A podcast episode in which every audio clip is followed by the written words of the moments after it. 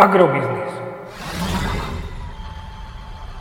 Ekonomický portál manažéra.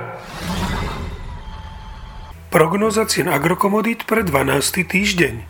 Očakávané ceny plodín na burze Matif na konci 12. týždňa. Pšenica 214 až 225 eur za tonu, kukurica 212 až 218 eur za tonu, repka 510 až 530 eur za tonu. Pri novej úrode je predpokladaná cena 435 až 450 eur za tonu.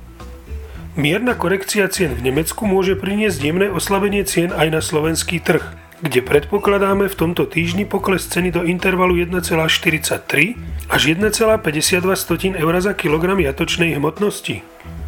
Agromagazín nemení svoj minulotýždňový odhad nákupných cien surového kravského mlieka na mesiace marec až máj.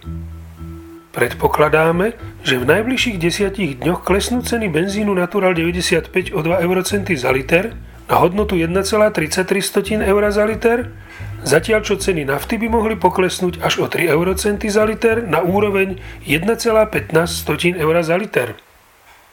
Podrobnejšie informácie nájdete v aktuálnej prognóze na portáli Agrobiznis.